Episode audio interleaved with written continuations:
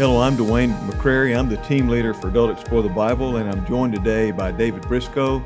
He's one of the content editors for the Adult Explore the Bible team, particularly working on the commentary.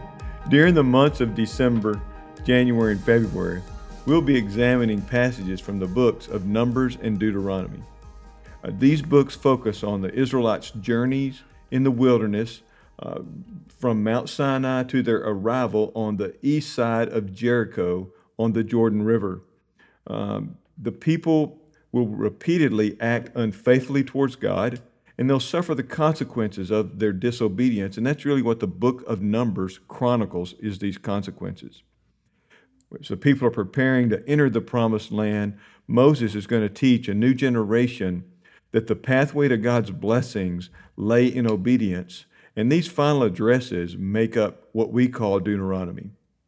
In our time together, we're going to look at the titles of the books, the writer, what we gain from studying these books, the structure of the books, some key ideas, and how these books are point to Jesus. So, David, first of all, uh, can you tell us a little bit about the title of these two books and how that might give us some insight into Numbers and Deuteronomy?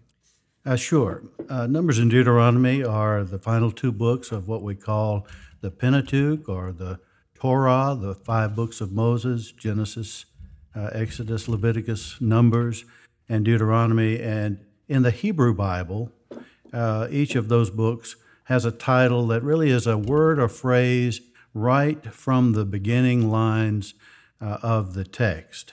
Uh, when they were reading on scrolls, it was important for them to know well, here's the start of the next book of the Torah.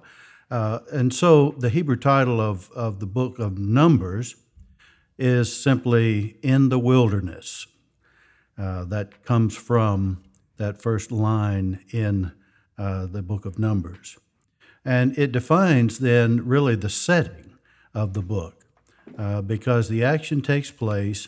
Uh, the first 10 chapters, they're still at Mount Sinai, which itself is in a wilderness area but then they're traveling through the wilderness to uh, Kadesh Barnea, and then there you have a rebellion, and the punishment for rebelling against God at that point is, of course, that they are uh, forced to live in the wilderness for several decades uh, until a generation of people die out. So, in the wilderness, is the Hebrew title. Now, where did the book, where did the title Numbers come from?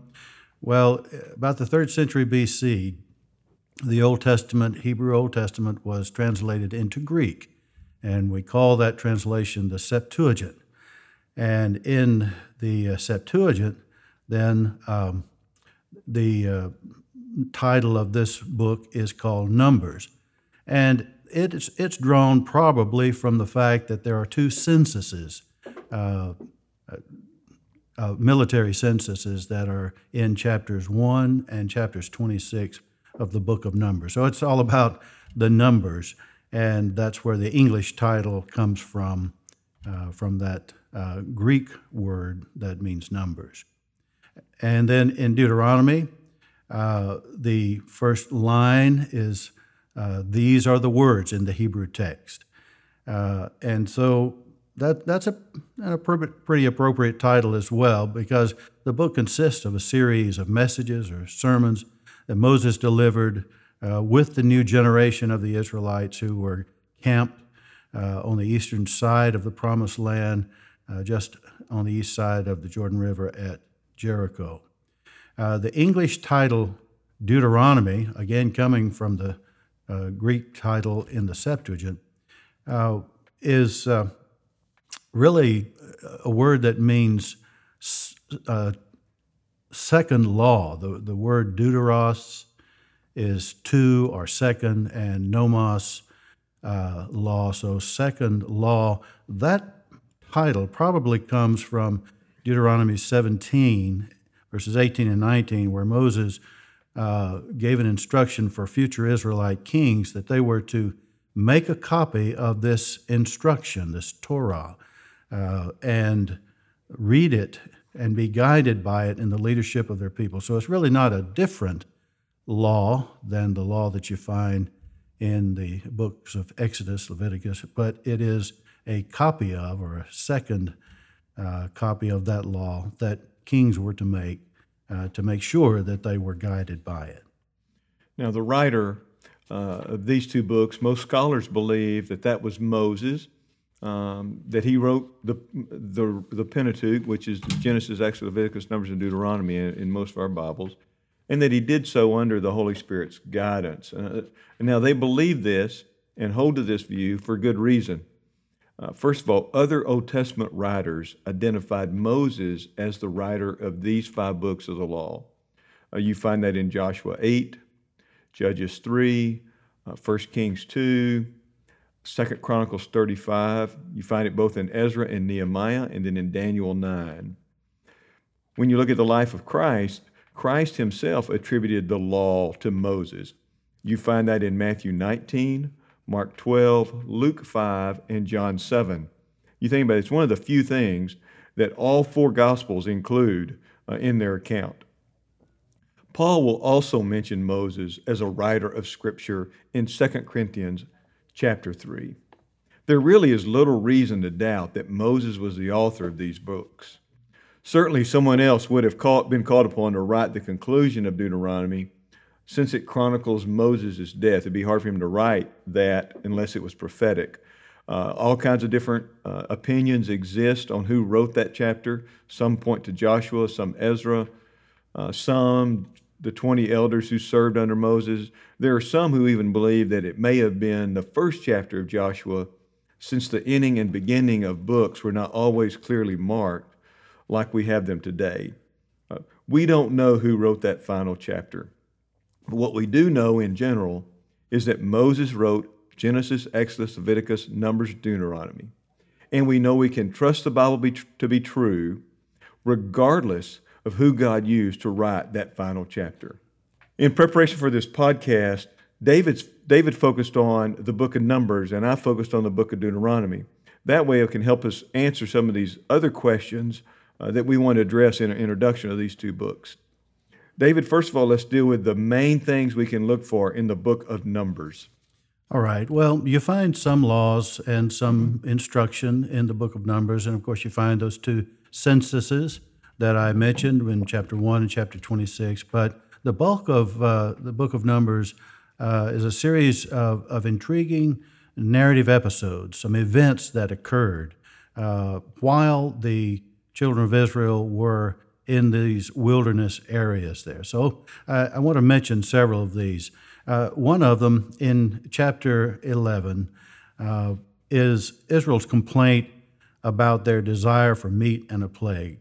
Now, this one allows me to say that you'll find uh, some corresponding um, times and events in the book of Exodus as they began their journey to the Mount Sinai in the book of Exodus you'll find some corresponding events, uh, very similar kinds of events uh, in the book of Numbers as they then departed from Mount Sinai and made their way toward the promised land. So here's one where they're complaining about their desire for meat and a plague.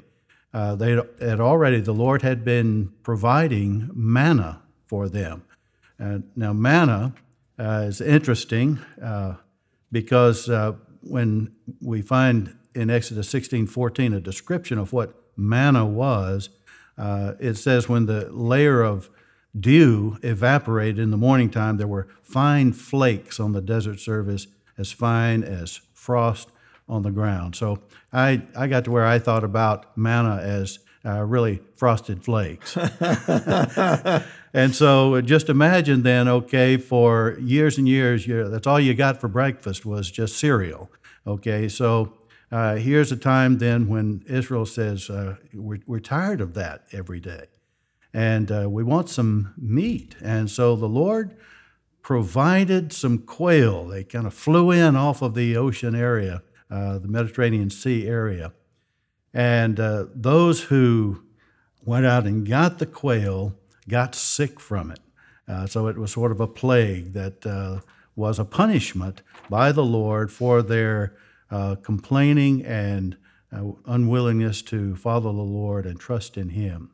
So that's an event in chapter 11. Chapter 12, uh, you have a, an event where Miriam and Aaron, Moses' siblings, uh, began to complain to him. He, Moses had taken uh, a wife, a Cushite woman, and so they used that as an as it, it sort of sparked their uh, complaint against Moses' leadership.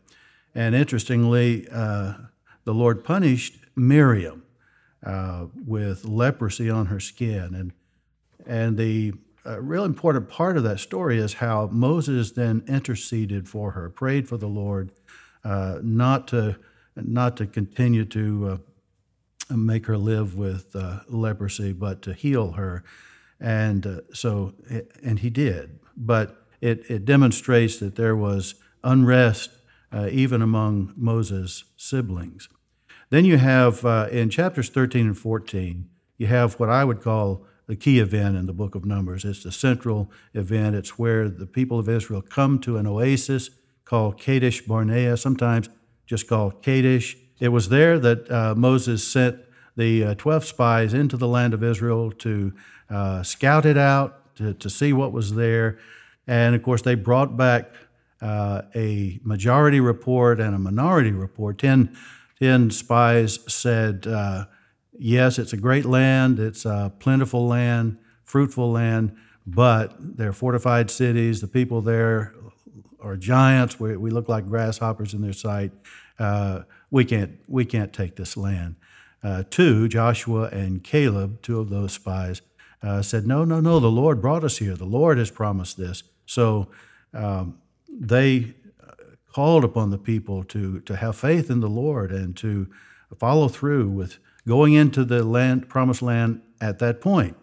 Of course, we know uh, that the people did not. They rebelled. And so, in punishment, that's why the people then spent another uh, 38 uh, to 39 years in the wilderness uh, from Kadesh Barnea, traveling around through to the uh, area around uh, Moab, east of the Jordan River at Jericho.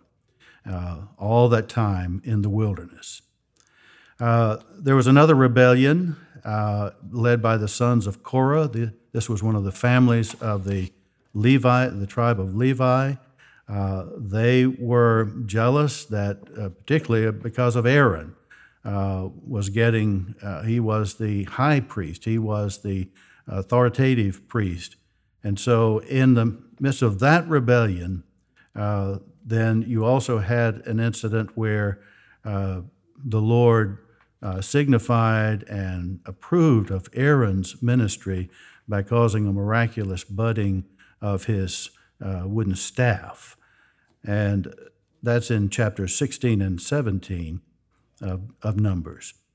In chapter 21, you have a, a, very interesting episode where Israel again complains about their lack of bread and water.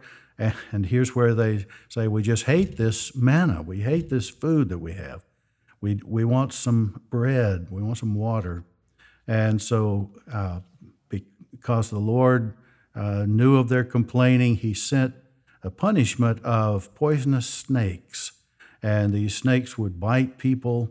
And so the people went to Moses and said, Please intercede for us. And Moses did, another case of where he interceded on behalf of the uh, complaining people. And so the Lord instructed Moses to make a bronze snake image and to put that on a pole in the midst of the people. And if the people who had been bitten by snakes looked upon, gazed upon that uh, image that was on the pole, then they would be healed. And I'll mention in a moment why that's an important episode when it comes to the New Testament. Uh, in chapters 22 to 24, we have the prophecies of Balaam. Uh, these came about because of the efforts of Moab's king, Balak, to stop the Israelites by hiring a pagan sorcerer whose name was Balaam. He wanted uh, Balaam to curse the people. And so you have this, this tremendous episode of where the Lord actually works through this pagan sorcerer, uh, not to curse the Israelites, but indeed to bless them. And yet, in chapter 25, you have at that same place uh, where in the plains of Moab, uh, whereas Balaam did not successfully curse the Israelites at that point, uh, they brought a curse upon themselves by indulging in the ritual prostitution of the cult of Baal that was prominent in the land of Moab. And uh, that particular uh, episode of disobedience uh, just haunted the Israelites really for uh, years and years to come. So they, these are some dark episodes for sure, some episodes of complaint, punishment, and yet there were times in that period of time as well where uh, God used that time as a, as a period of testing, a period of refining the faith of the people of Israel uh, as they followed Him. When we look at the book of Deuteronomy, what we really find is it's really primarily a, a group of speeches or sermons given by Moses on the plains of Moab just before Israel crossed the Jordan. Uh, in these sermons, addresses, speeches, whatever you want to call them, Israel is encouraged to serve Yahweh, reject all forms of idolatry, and obey all the laws that God had given. And one thing that you'll find here, often in De- Deuteronomy, we find laws in a summary fashion, um, in a way that would be meaningful to all the people. We can compare that to what we find in Leviticus and Numbers. For example, we find specific and detailed laws about sacrifices and holy days in Leviticus, which makes sense since it's primarily directed to the priests who are going to be responsible for carrying out those activities associated with those sacrifices and holy days. But in Deuteronomy, we find an explanation of those laws and sacrifices in a much more simpler way, which that would make sense too, because he's addressing all the people at that time. Also, Deuteronomy serves as the text of the renewal of the covenant between God and Israel. Remember, we have a new generation on the scene here.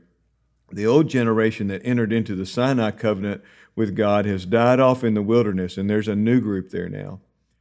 So you, it makes sense that you would need to renew that covenant with a new generation. Now, the ceremony, this renewal ceremony, actually is carried out in Canaan at Mount Gerizim and Mount Ebal under the leadership of Joshua in Joshua 8.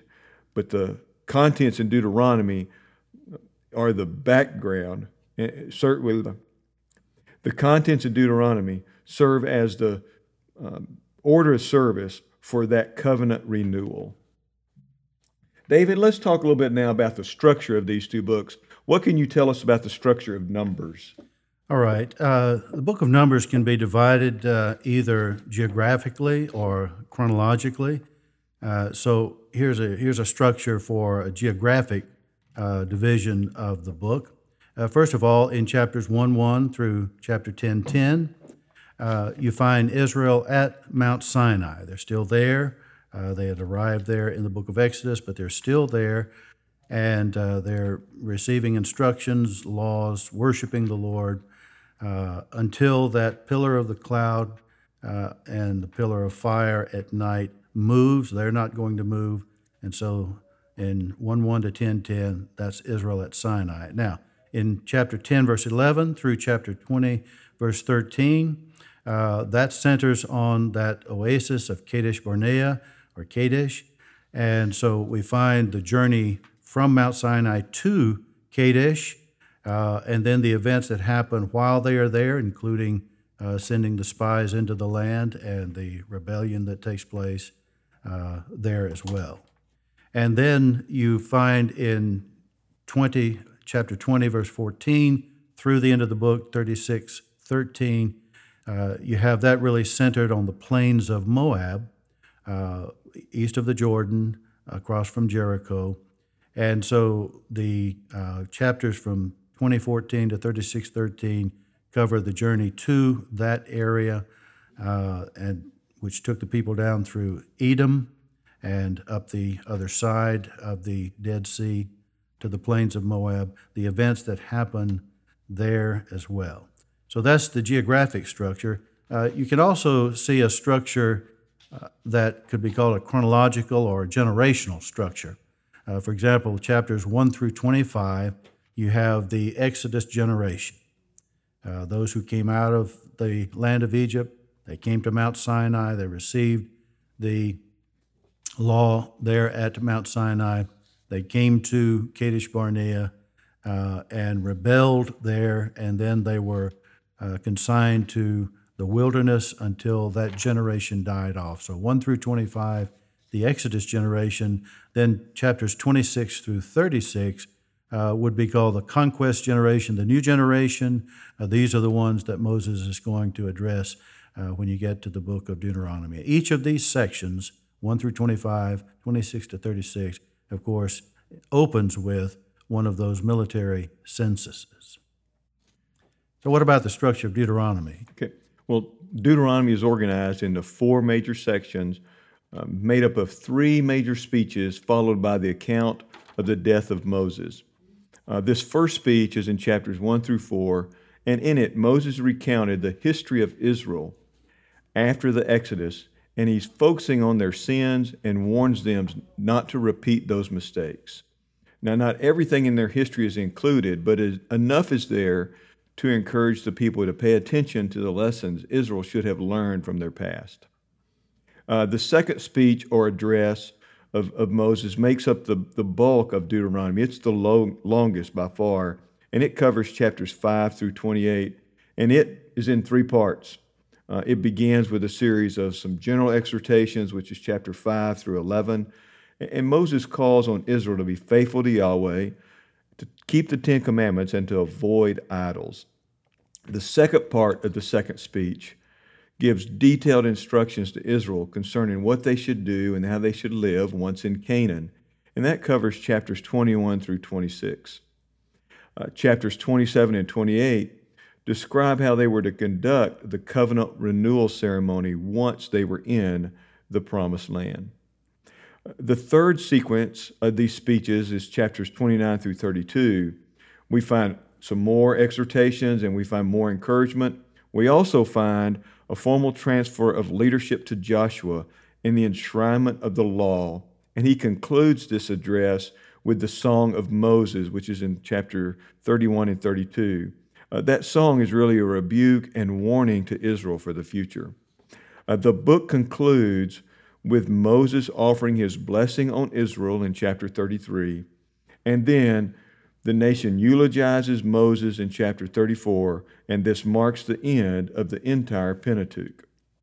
Now, we mentioned at the beginning that we are also going to look at themes in these books. So, David, let's focus on the themes that we find in the book of Numbers.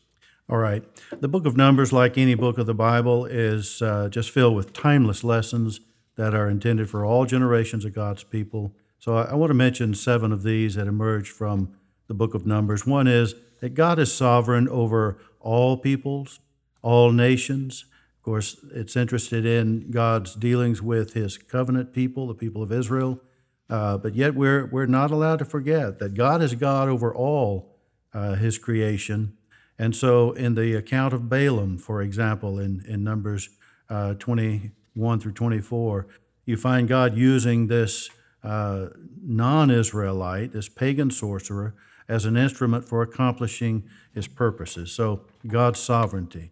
Uh, another theme in Numbers is that uh, the Lord cannot be confined to a region or a country, much less to a sanctuary. Uh, and so the the lesson here for us is that you know when we're in the wilderness, so to speak, when we're in times that are difficult, when we're uh, not feeling that God is near us or present with us.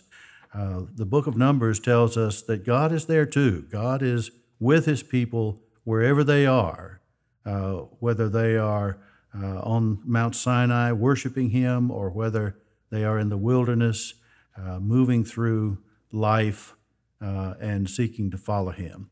And, and a third theme is, of course, God is holy. he, his character is perfect moral purity. And he requires this purity of his people. It is like people like the Lord they serve. Another theme is that God is faithful. Uh, so even when his people are not faithful, God remains steadfastly loyal to his covenant. He keeps his promises even when we do not keep our promises uh, to him. And then a theme that God works with flawed, rebellious people. That's who we are. All have sinned, come short of the glory of God, all of us. And yet God continues to work with us uh, and to uh, call us to Himself and to seek to cleanse us, purify us, and to uh, help us to become the people He wants us to be. And a sixth theme is that God is compassionate. Uh, and so when His people are in dire need, when they had no food, no water, uh, God graciously provided that, even when it was the uh, a complaint on the part of the people, really a, a, show of distrust of the Lord. Uh, the Lord was just gracious, merciful, and would provide for the people in the wilderness, even when they were uh, rebellious. And then finally, uh, a seventh theme is that uh, is really a look from our point of view failure to trust and obey the Lord. It, it always brings negative consequences for individuals. Uh, sin destroys, sin hurts. When we fail to trust and obey the Lord, uh, it has these negative consequences not only for us as individuals, but it can impact our communities negatively as well. So you see these kinds of themes in the book of Numbers. Uh, what about what do we see in Deuteronomy? In Deuteronomy, we have some of the same kinds of themes. Uh, there's five I would point to here. Um, first of all, a big theme in Deuteronomy is remembering what God has done in the past helps us recognize what He's doing now. Uh, those past things serve as mile markers that direct us into the future and help us see where He's working now. A second theme is that God um, presents us with choices. Uh, decisions we make impact not only us, but also our families, our societies, and the future of those families and societies. Um, a third theme we'll see in Deuteronomy is that God blesses those who obey Him. Part of that, too, is He defines those blessings, with the greatest being His presence. Uh, we don't pick the blessings, He does. A fourth theme is that God is holy and unique. I think you see that in both Numbers and Deuteronomy, but you really see it in Deuteronomy uh, when uh, in Moses addressing the people and reminding them, always pointing to God's holiness and his uniqueness as their Lord. And the fifth thing I would point to here, David, is that God requires total devotion and commitment from his people. Uh, that, that builds on that last thing that you mentioned, number seven, uh, the failure to trust and obey God brings negative consequences. Well, that's in part because God requires total devotion and commitment from his people, which is a theme we'll keep seeing in Deuteronomy. Now, before we go on, before we move, uh, um, ah, 29, 27. Um, before we uh, conclude our time, David, let's consider how these books point to, to Jesus. I know in First John, ah, Before we move on, let's consider how these books point to Jesus. In John 5, we find Jesus declaring that Moses' writings focused on him. John 5:46 says, "For if you believed Moses, you would have believed me because he wrote about me." So, David, what are some ways uh, that we uh, see Jesus in Moses' writings, particularly in the book of Numbers? All right, I'd, I'd mention four. Uh, one is uh, in Numbers 9, 15 through 23, you, you find this description of God guiding his people by this ever present pillar of cloud and fire. And so that, uh, that points us ahead. It foreshadows the way that the Lord guides believers today. Uh, the Spirit of Christ is indwelling uh, the believers. In Romans 8 9, it speaks of that Spirit of Christ. And so, through the Holy Spirit, the Spirit of Christ, uh, then uh, God guides us every step of the way uh, if we follow Him. Uh, secondly, then you have the Ark of the Covenant uh, that is described in Numbers chapter 10, verse 33, and also verse 35 and 36. Uh, so the Ark of the Covenant uh, was uh, the central part of the worship in the tabernacle. And so it was in that Holy of Holies, or the most holy place. And the entire tabernacle then was situated in the camp center. That is, all of the people were surrounding the, the central worship place, the tabernacle, and in the center of that was this Ark of the Covenant. Well, that certainly points ahead to where Christ occupies the central place in his people's hearts, uh, as is stated in Luke 6 46. Then I would uh, call attention to Moses' role as a mediator for the uh, rebellious Israelites. There were numerous times where they pled with Moses, intercede with the Lord for us, be the go between, uh, pray to the Lord for us. And so that role that Moses played there as mediator for those rebellious Israelites, it points exactly to Christ's role as mediator for all of us on behalf of us as sinners. Christ became the go between, the, the holy God, the Father, and us, so that we might come to the Father through him. And then that uh, episode in Numbers 21, verses 4 to 9, where the people were bitten by poisonous snakes, and the Lord instructed Moses, uh, again interceding for the people, the Lord instructed Moses to place this bronze snake image on a pole uh, so that the people might look up to that. Well, in this case, you know, Jesus himself called attention to that to that very incident uh, and talked about how it pointed to him in John chapter three, verses fourteen and fifteen. Uh, Jesus said, "Just as Moses lifted up the serpent in the wilderness, even so must the Son of Man be lifted up." He was referring uh, to his uh, upcoming crucifixion, that he would be lifted up as well. And just as that bronze snake became an image, uh, became a source of healing, uh, where God healed the people of the poisonous snake bites, when we look to Jesus, when we uh, receive Him as Savior, when we believe in Him, looking to what He did on the cross, then we are saved from our sin. We receive forgiveness. We receive new life. So it uh, that functions as a type of Christ when the bronze snake was lifted up in the wilderness.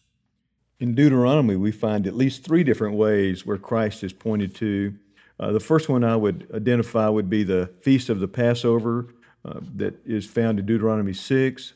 Uh, Moses makes a, very important uh, statement that the sacrifice must be unblemished.